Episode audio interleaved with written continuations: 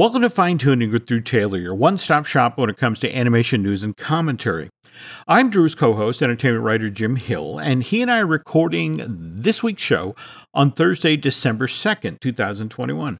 Drew and I are doing things a day too early this week because, well, when you have Drew's job and you're an entertainment reporter for a major outlet out in LA, this time of year is just crazy. Do you want to tell the nice folks what you'll be doing tomorrow, for example? Well, I can't talk about what I'm doing in the morning, Okay. but I can. I I am going into a studio to watch some footage from an upcoming movie. Mm-hmm. Then I'm going back home, working all day, and then going to go watch uh, Don't Look Up, which is the new Netflix um, film with Leonardo DiCaprio.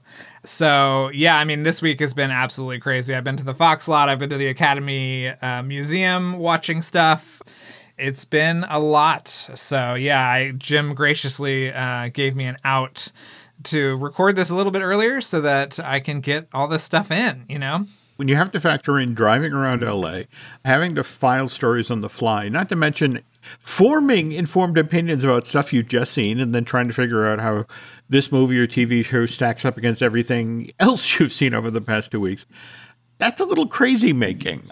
Especially at those moments when you just like a movie that everyone else seems to love. And take, for example, Disney's Encanto which I know you love, Drew. I know, you know, I, I, I did. I don't. I I firmly distance myself from whatever Jim is about to say. So that's just, a smart move because cr- critics have raved about this Byron Howard, Jared Bush, and Charise Castro Smith film. A 90% freshness rating over Rotten Tomatoes, audience rating of 93. That's a hit, uh, especially these days with the Omicron variant uh, looming.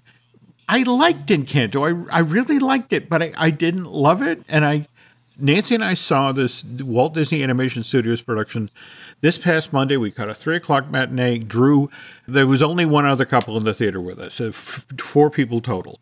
So not a whole lot of energy in the room, and right. Encanto was beautifully staged. It features a lot of great animation. I enjoyed a lot of the songs, shed a few tears along the way, but the story. First of all, the movie doesn't have a villain. It has a stern grandmother who has high expectations for her family and wants to continue to support the community that she helped found and her, her family lives in. And this is a crime. I, you know, it's like, I didn't. I didn't think she was supposed to be the villain. I don't know if it needed a villain. I mean, it, there clearly is not a sort of mustache twirling. no, villain. no, no. And I don't think this is a situation where I'm not connecting with the material because I'm not a 15 year old girl.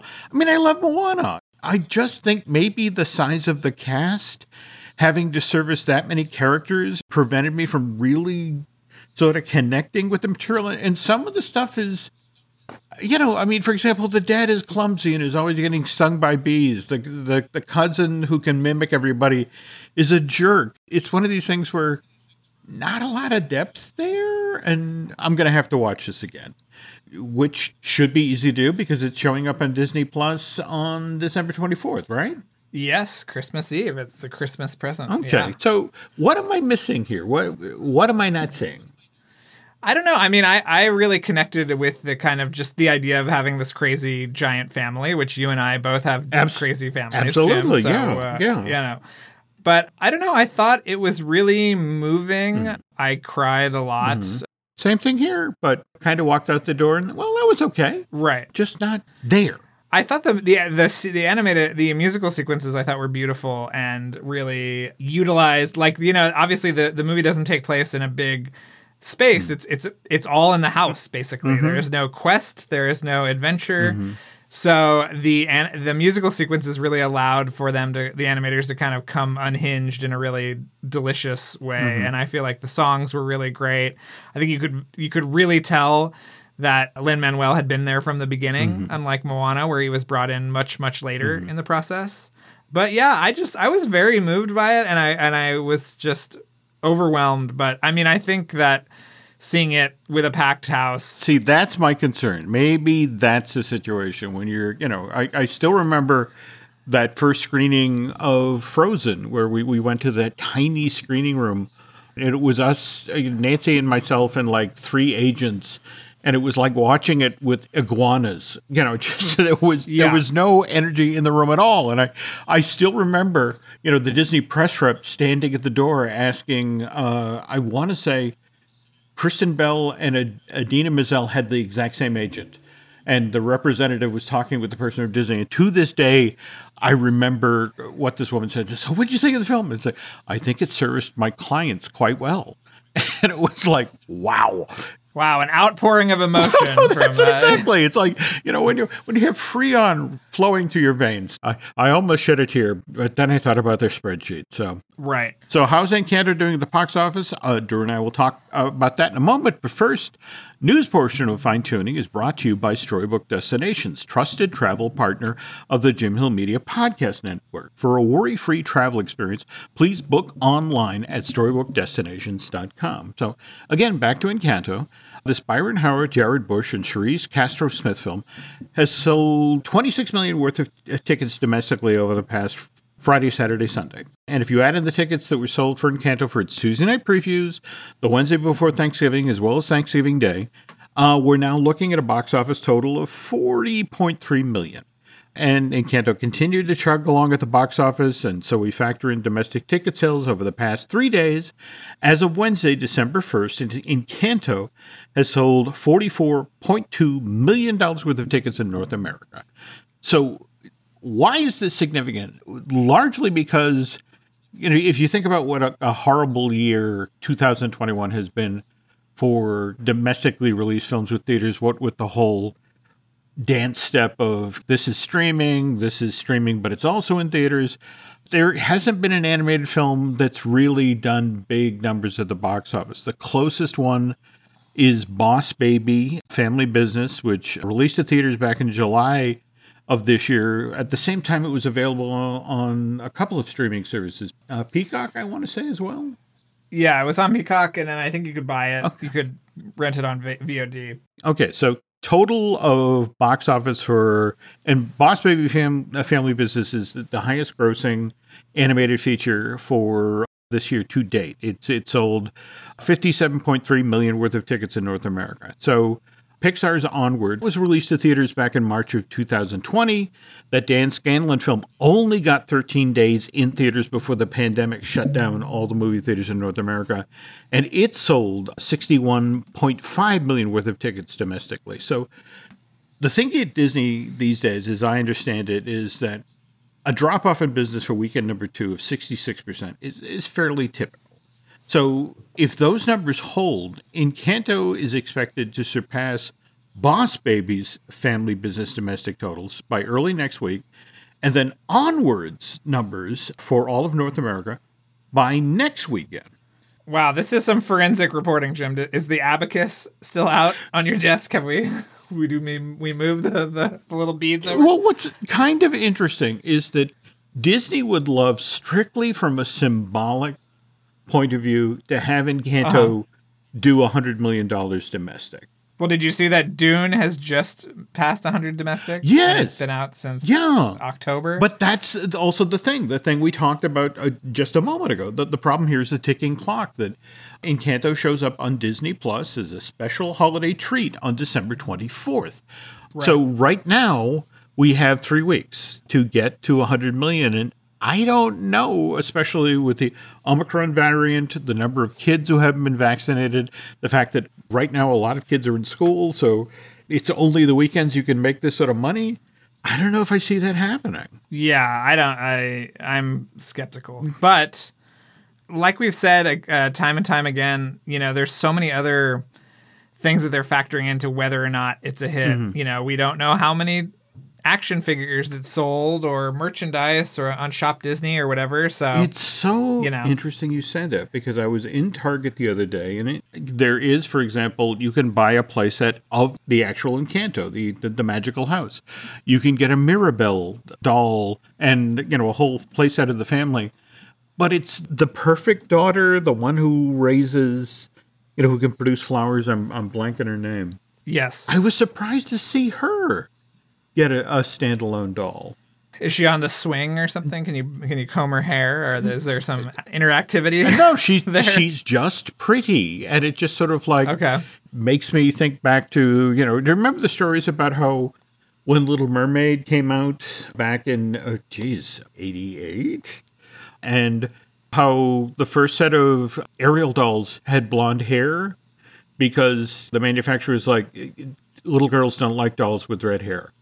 Yes, I get the message of Encanto, and you know we should celebrate Mirabel, the really earnest daughter, but we still need a pretty doll, and you know so there it is, right there in the Right. shelf. So But did you see that Mirabel is at the parks, or I think at least at California Adventure? yes, yes, I love that she's out there, and supposedly the the friends of Mirabel that they've cast for this role evidently are just knocking it out of the park. It, they've got the poses, they've got the way she talks down. The, again, we're still dealing with our pandemic versions of meet and greets where it's like, hi, I'm 10 feet away and I'm waving to you, and please don't get any closer. But those look great. On, on the other hand, did, did you see, have you seen the images from the holiday themed stuff that's going on on the Avengers campus that's tied to Hawkeye? Oh my God! Did somebody go to Rite Aid five minutes before they had to put up the decorations, or what? I mean, I think I, I same thing. I get it. It's just one of these things where it's like, I sort of get what they were trying to do, but you would think, you know, it's Avengers headquarters. Tony, I mean, uh, Tony Stark would spring for at least thirty dollars. You know, it just it, it, Well, you know what they could have done is that giant bunny that he gives Pepper from Iron Man 3, because that is a Christmas movie. So there is canonical Christmas time in the MCU before even Hawkeye. So you could have put that giant stuffed bunny up. You could have done a lot of things, Jim, but you know what? This is uh this is not Imagineering isn't playing with a full deck, let's say right now. at some point you and I are going to have to talk about that. Speaking of which, you know, the, the news that just came down about uh, Mr. Weiss, but Yes. uh, another show, another time. Speaking of holiday uh, related stuff, did you see where Al Jean, the longtime run showrunner for The Simpsons, has a holiday related ideas about how to ultimately end this long running animated series? No, I didn't see this. Okay, so this was he recently revealed this with in an interview with the Radio Times. And so to, to understand what Al's talking about here, you have to remember that the very first episode of The Simpsons, which was entitled The Simpsons Roasting on an Open Fire, uh, it starts off with the family attending the Christmas pageant at Springfield Elementary. And so, to Al Jean's way of thinking, the perfect way for the final episode of The Simpsons to end is to see the family heading out the door to go to this very same holiday pageant at Springfield Elementary. And he- here's the quote That's how it ended if I had to. Uh, Make it so in the final episode, Homer and family are going to the holiday pageant we showed in the, in the first show. So that way, the entire series is one continuous loop. By the way, the show is, is currently renewed through its 34th season, which uh, will end in the, the season of uh, the spring of 2023. And uh, Radio Times also asked Al uh, if there was any talk now about actually ending The Simpsons. And he said, to be honest, since we're doing so really well on Disney Plus in the US and the UK and other countries in the Americas, I don't see anyone saying, let's wrap it up, let figure out how to get out, you know, at this moment. Show recently aired its 700th episode. Al got asked, did, he think The Simpsons could make it to a thousand episodes? And he, he said, look, that's 12 more seasons. I mean, I'd be happy to be here in 12 seasons times, but that's not a hop and a skip and a jump. That's a, that's a little further than that. And I know we're going to definitely make it to 757 seasons. That's a number Gracie is currently contracted to deliver by the end of the uh, 2023 season. But so I wouldn't say that's the end, but I honestly don't know how much further we can go even over so 700 episodes in at this point, they're still finding new things to do. Waylon Smithers, who officially came out as gay in a 2016 episode of The Simpsons, just last month had his first official on-screen romance. Episode was entitled "Portrait of a Lackey on Fire." He had uh, began a relationship with Michael De Graaf, who was a famous fashion designer who was voiced by Victor Garber Uh, love Victor Garber. Yeah, I, I was going to say you got to see the revival of Assassins. He was actually in the very the original off off Broadway production of Assassins. He actually played John Wilkes Booth in that. Oh, wow. Yeah. Again, I over the past week or so, what with losing Mr. Sondheim, I spent a lot of time listening to music from his shows, and again, and you know from having seen Assassin, it has some beautiful songs and some weirdly upbeat music, which is really strange given the subject matter. Yes. I mean, there's a reason that it was in Studio 54. Jim. Well, there we go. Oh, oh, speaking of Mr. Sondheim, you did get to see West Side Story, right? I did. I did. That's why I was at um, at the Fox lot the other day. And are we allowed to talk about it yet? Or yeah. Okay. We yeah, we can talk about it. Sure. Okay. And I I was not as impressed as as many. Mm-hmm. It's uh very faithful. There are some fascinating kind of revisions slash modernizations uh, slash changes in sort of setting and staging. Mm-hmm. But I was not totally moved by it. I'm, much like you in Encanto, Jim, I was not totally moved by it. Hmm. And it just kind of felt like something Spielberg needed to do, like how Peter Jackson had to remake King Kong for some reason. Yeah. and it, so it felt a little bit more like an obligation than a sort of fully formed creative kind of accomplishment. So that's where i stand on it right now. But who knows? Maybe i'll watch it again and fall in love. Okay. so Well, the story goes that since Spielberg did that big dance number in 1941, the swing, swing, swing thing, it supposedly gnawed him that he never did a musical. well he also did the musical number in temple of doom He did. That opens the He movie. did. Yeah. He did. And number of you know whether we're talking about um, the little mouse that came over from uh, oh American Tail. um, You know, Yeah. I mean, he's done projects with songs and obviously killer scores for so many of his films, but he he'd never done a full on musical, and so it's just kind of interesting that this is the one that he chose to revisit. Yeah, it, it it's interesting. I, I feel like he kind of missed out when Francis and Marty got to make uh, musicals back in like the late 70s, early 80s. He didn't get to do it back then. So I feel like he is kind of playing catch up to his buddies. Ben, Uh, De Palma even got to do a musical too with Phantom of the Paradise. He So did, he's he sort of the last yeah. one of that that group, the movie brats, Mm-hmm. to get to do a musical. But we will talk about it soon, Jim. It's coming out on the 10th, so you, you got to go Okay. Rush right. out Okay. and see it. All right. Uh, this time I'll try to get to a theater with other people in it. So, okay. So, circling back to The Simpsons, which has been on since 1989. And again, first episode, uh, Simpsons on a Roasting Fire, also features a title card that reads The Simpsons Christmas Special. The Christmas special that predates that by 25 years is the Charlie Brown Christmas special, which debuted in 1964. But the thing is, all of us are, are kind of used to the Peanut specials. For years, they ran on CBS, and then ABC got the exclusive rights. And it was just a, a couple of years back that they got snagged for Apple Plus, right? Yeah, they have that big deal with Apple, um, the Peanuts conglomerate. Yeah. Apple realizes that for a lot of us, it's just not the holiday season without the peanut specials. And they, I think they made what what is basically a really smart move. They cut a deal with PBS and PBS Kids so that it's the Great Pumpkin Charlie Brown and a Charlie Brown Thanksgiving have aired ad free on PBS and PBS Kids.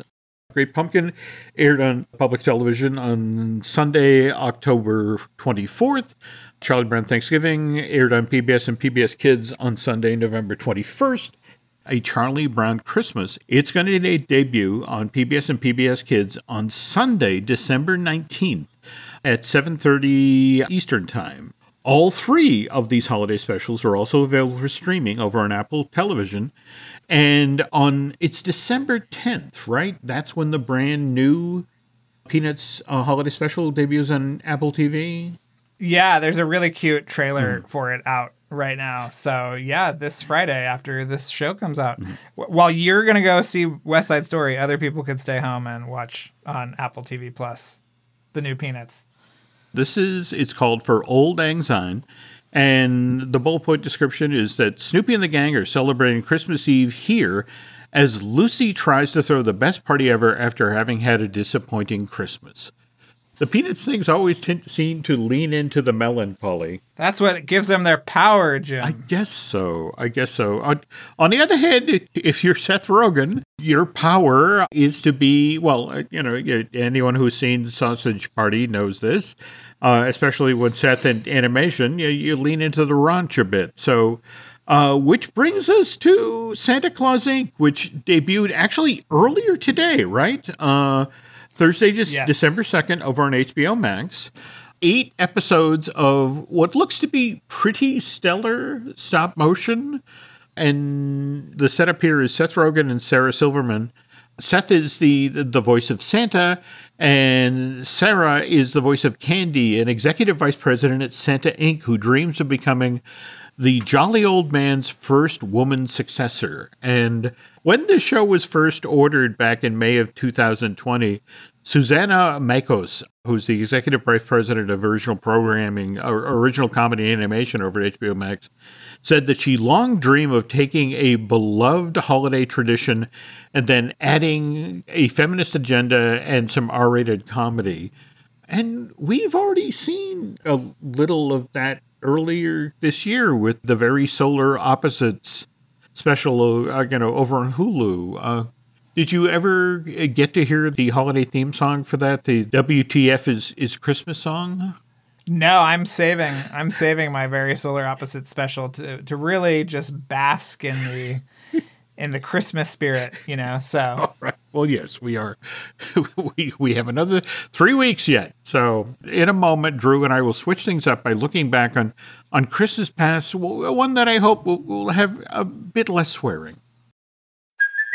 Hey, it's Kaley Cuoco for Priceline. Ready to go to your happy place for a happy price? Well, why didn't you say so? Just download the Priceline app right now and save up to 60% on hotels. So, whether it's Cousin Kevin's Kazoo concert in Kansas City, go Kevin, or Becky's Bachelorette Bash in Bermuda, you never have to miss a trip ever again. So, download the Priceline app today. Your savings are waiting. Go to your happy place for a happy price. Go to your happy price, Priceline. Another day is here, and you're ready for it. What to wear? Check. Breakfast, lunch, and dinner? Check. Planning for what's next and how to save for it? That's where Bank of America can help. For your financial to-dos, Bank of America has experts ready to help get you closer to your goals. Get started at one of our local financial centers or 24-7 in our mobile banking app. Find a location near you at bankofamerica.com slash talk to us. What would you like the power to do? Mobile banking requires downloading the app and is only available for select devices. Message and data rates may apply. Bank of America and a member FDIC. Drew, did you see the thing that uh, Disney Television Animation put up earlier today? The broken karaoke for the Ghost and Molly McGee. no, I didn't. I love Ghost and Molly McGee, but I did not did not see this yet. Well, they've got Scratch singing "We Wish You a Scary Christmas," which includes lines like "Unleash headless reindeer riders, spreading holiday fear," which is okay. But the thing I personally enjoyed is that they also had Scratch doing a version of the dreidel song, which started off with "I have a haunted dreidel, I made it out of bones, and when it lands on Gimel, say hi to your gravestone." You know, that, what was nice is Molly's friend uh, Libby then tells Scratch, "It's I think you scarred me for life, but thanks for being inclusive." And this is only my second favorite version of the dreidel song. Uh, you, of course, now that you're a member of the the Critic Choice Association, you remember the critic, right? Of course, I'm a big critic fan. Oh, good. Good to hear. You know, buy my book. Buy my book. In fact, why didn't you do that last year with, with the- Art of Onward? I should have know? done that. I should have I done. sh- There's still time, Jim. There's still time. Okay, but that show had my favorite, absolute favorite version of the dreidel song. Dreidel, dreidel, dreidel, I made you out of clay. This one's made of chocolate. I've eaten five today. You know, and it just, again, Jay Sherman is my, shirt, my, my spirit animal. I just, I miss that show. Only 23 episodes, and then they did. Uh, did you ever see the, the 10 webisodes they did in like 2000? No, I never have. Now I have to look this up. I'm sure it's on YouTube somewhere. Yeah. no- Okay. We're recording on Sunday, so we have some box office numbers for Encanto, and I, and I promised Drew I would not pull out the whiteboard again, but it was number one at the box office this past weekend. Sold 12.7 million worth of tickets, second weekend of release. Number one at the box office two weekends in a row. That's got to make the folks at Disney happy, right? I would assume so. I mean, like we talked about earlier uh, in the show, you know, it's being judged on a different metric, Jim. It's like three dimensional chess on that one. We we can only assume that this this adds to the happiness, but who knows? I think it'll a lot of it will be how many people watch on Christmas Day when this thing is on Disney Plus. Very true. Very true. In fact, we were just talking it up. We were down in Massachusetts visiting with my mom, and Nancy was like, "You have to see this. You got to watch it. It's going to be available on yeah Christmas Eve." But okay, we'll go from things that make the people at the Mouse House happy to th- things that well, probably made them a little unhappy. So. What do you make of this Metal Man or Metal Men news coming out of uh, Warner's Animation Group to be directed by Ron and John, the, the famed Disney directing duo?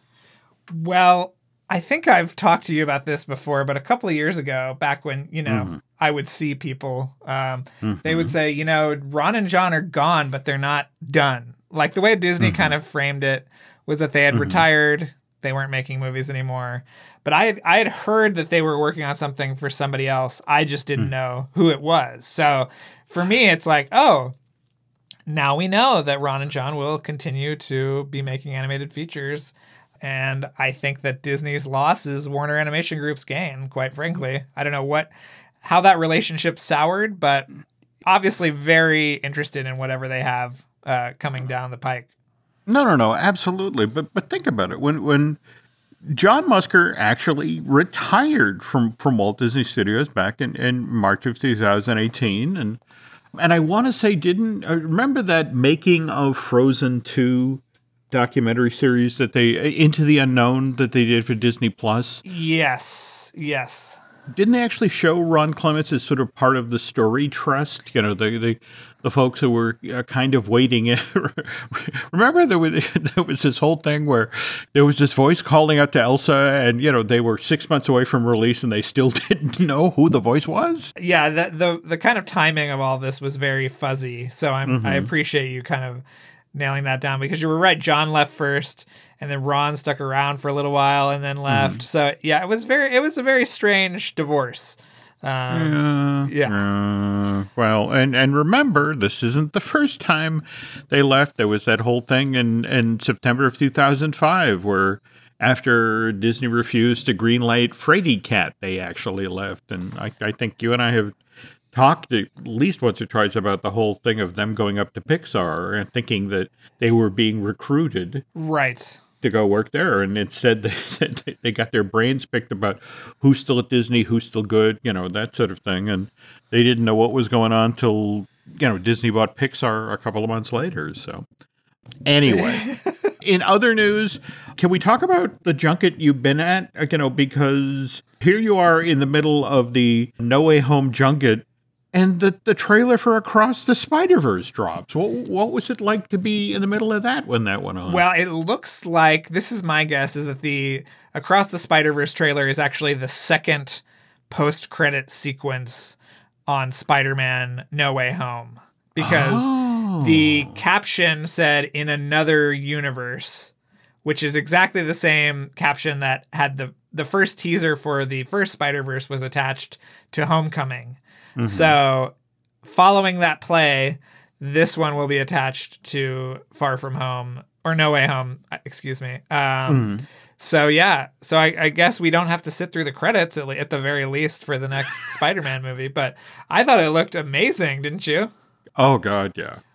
But I have to admit, I was intrigued to have the part one drop at you know yes. at the, the very end of this. So it's like, oh no, did you hear anything? I mean, I, we know that part one uh, of Across the Spider Verse is debuting October 7th of next year.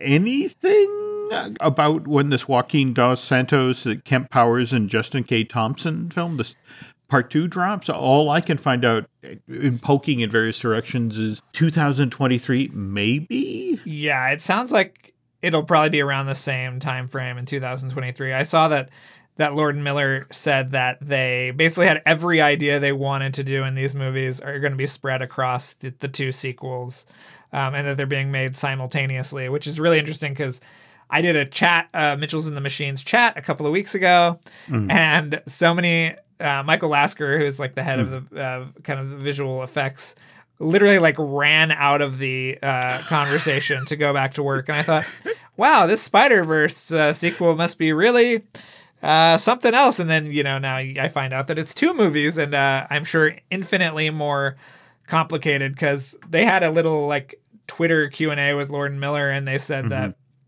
each universe is, has its own look. It's completely dynamic. It's completely something we've never seen before. And that that little footage of Spider-Man 2099, who is voiced by Oscar Isaac fighting uh, our beloved Miles Morales, um, was pretty great.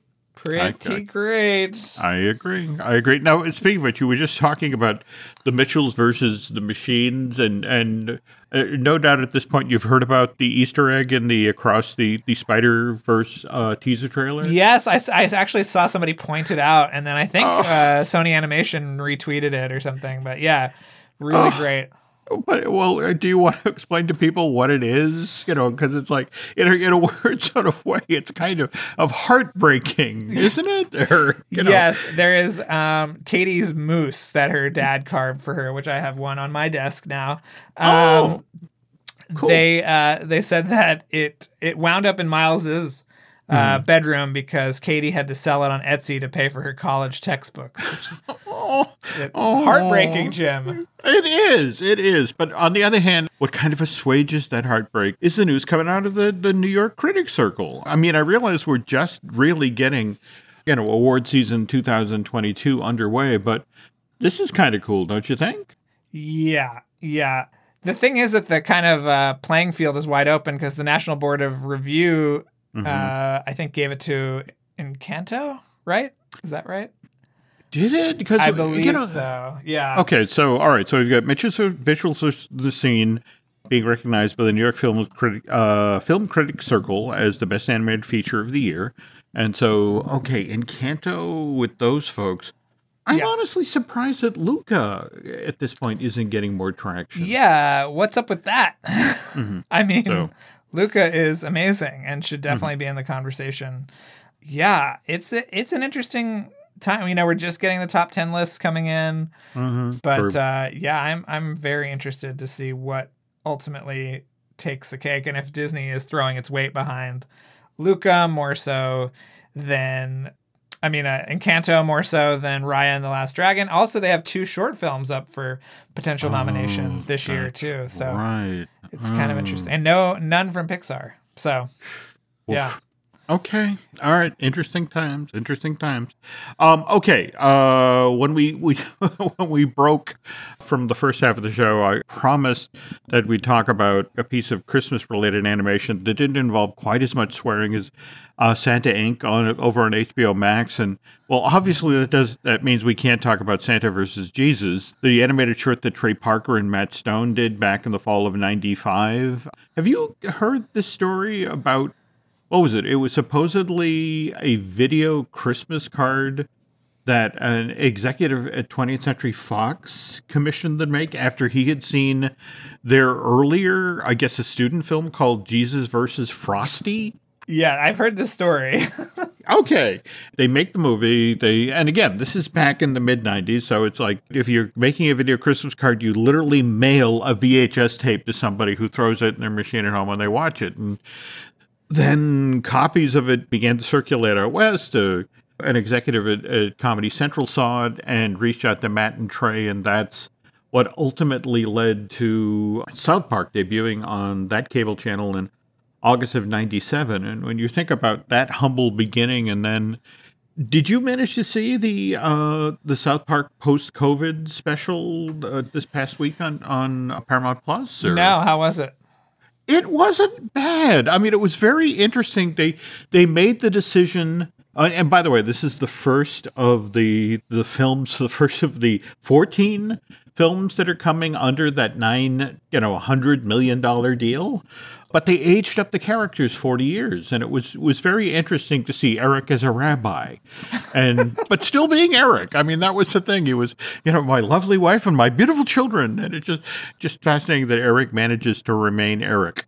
But all of that came from this video Christmas card where Santa Claus and, and Jesus were duking it out and, you know, trying to win the kids' affections. And, um, but, you know, but again, I believe, I, I buy that story. I buy the whole 20th Century Fox. In fact, I love the fact that, you know, because it's a 20th Century Fox exhibit or, or executive, it, it means that the, the origins of, of South Park are now tied to the Walt Disney Company. So, Whether they like it or not. whether they like it or not. No, but, but speaking of the Walt Disney Company, just yesterday, I picked up a copy of a, a show business bio. It, it's uh, titles literally "There's no business like show business was." It's written by Alan Young, the star of TV's Mr. Ed. More importantly for animation fans, this is Alan Young, the voice of Scrooge McDuck from the uh, Disney afternoon version of DuckTales, and also the voice of Ebenezer Scrooge in Mickey's A Christmas Carol, the featurette that came out in theaters in December of 83, which in turn was based on a recording that Disneyland Records put out in 75. This is one of these titles where it's like, well, of course this sold millions of copies, Drew.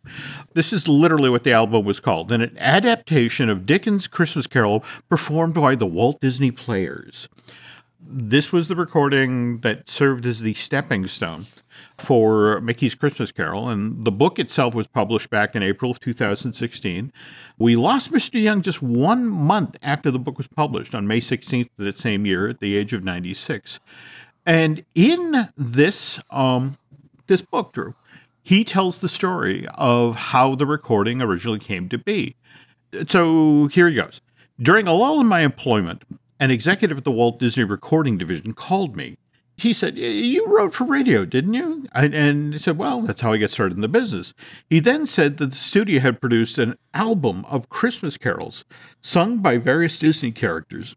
Evidently, the idea was great, but the results were not. In fact, it was not up to the Disney standards, so they canceled its release. However, they were now stuck with thousands of expensive album covers, a loss they were loath to absorb.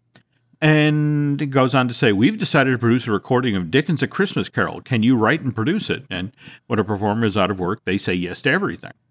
So Alan goes on to say, So I was stuck with the project. And when I say stuck, I, I, the album cover had drawings of various Disney characters, so they must be included in the story. Disney was a stickler for honesty. So it turned out Mickey, Minnie, Donald, Goofy, Huey, Dewey, and Louie all had to fit into the story. So I hired a small studio in Santa Monica and we were off. Scrooge was easy to cast. My real name was Angus and I came from the Bonnie Land.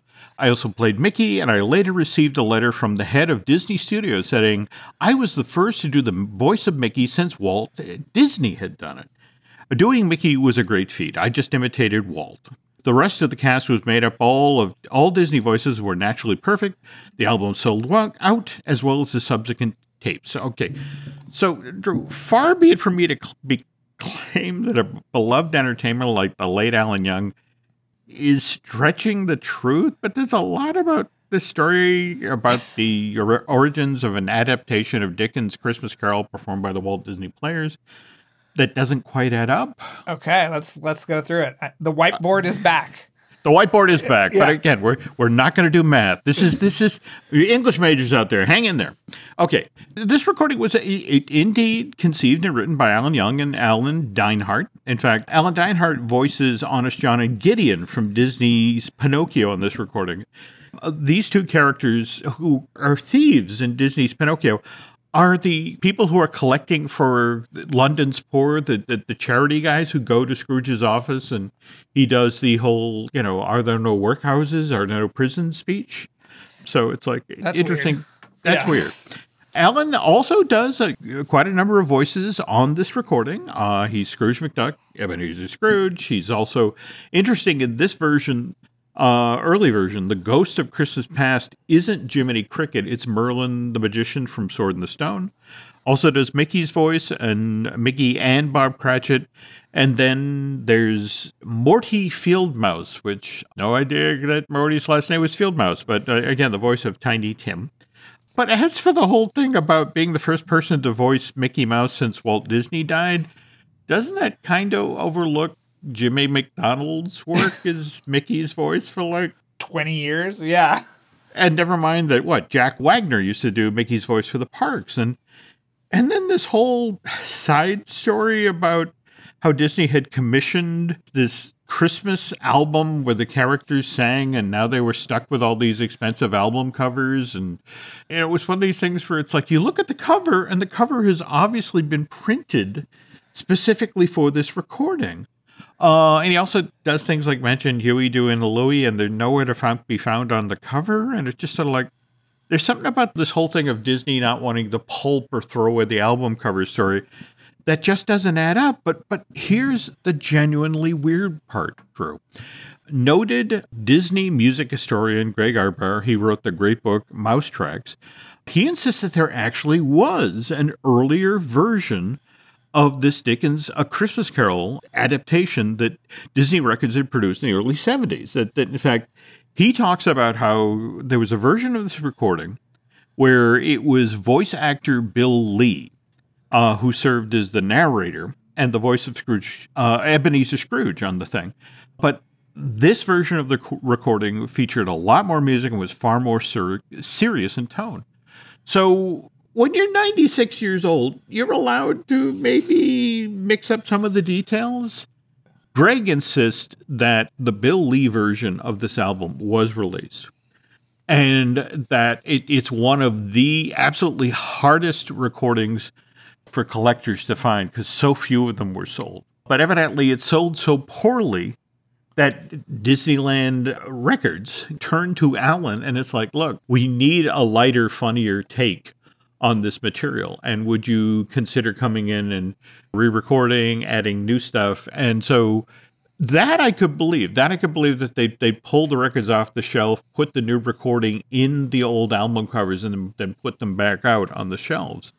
But if you line that part of the story up then suddenly him becoming the voice of Scrooge McDuck for DuckTales makes sense. It's like, oh, this is the guy who came over the hill and saved our ass and you know we had a popular recording that came out of it and we got this featurette and hey let's stay in the alan young business. So um but i, I have to ask on light the fuse have you ever run into anything like this where you, you've got somebody who's worked on one of the films who's telling you a story you've never heard before that it's like that can't possibly be true and then you find out after the fact like not only is it true it opens up this whole new line of inquiry. Or, oh yeah, I mean, it, what's fun is you know getting people to confirm things that we've heard from other guests or mm-hmm. something like that. So yeah, we do a lot of of double and triple checking on these stories, and uh, you know we've we've uncovered a lot of things that nobody's ever heard before. So I give us credit for that, if if only that.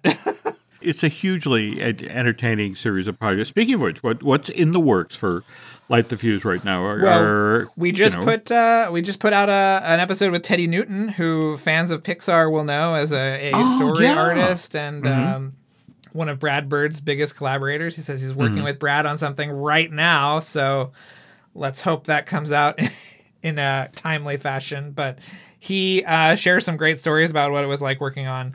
Brad's Mission Impossible as well as Rogue Nation, and um, you know, so I think people who listen to this podcast will get a lot out of that one. Um, and then we're just continuing our celebration of of Ghost Protocol. We've got the writers of the original draft of the screenplay up for the next couple of weeks, and it, and it keeps going from there. So you know, okay, we just we're just waiting for for more Top Gun stuff to drop too. Obviously. Uh, it's also worth noting here that you know that if you're paying attention to what Drew is up to these days, you should also be dropping by the wrap.com because you've been doing some great stories over there as well. I mean, in fact, you damn near broke the Bob Weis story, didn't you? Or... Uh, yeah, and I, you know, we, I, I had some help from, uh, from uh, some very nice former Imagineers who kind of gave me the rundown and the, the mm-hmm. context. Um, but uh, yeah, I mean, I'm trying to keep up with news and features and movies. I mean, this is this is an an incredibly crazy time of year, as you know, oh. Jim. Um, all right. Well, if people want to keep tabs on on what you're up to, where can they find you on social media? Uh, Drew Tailored, like a tailored shirt, on Instagram uh, and Twitter. Killer. Okay. Well, Nancy would like, remind, like me to remind you if you, if you want to follow us on social media, uh, you can go over to Twitter and Instagram. We're, we're there as Jim Hill Media, and over on Facebook is Jim Hill Media News. I guess this is going to do it for now. So, Drew and I will be back very soon with a brand new show. Till then, thanks for listening, folks.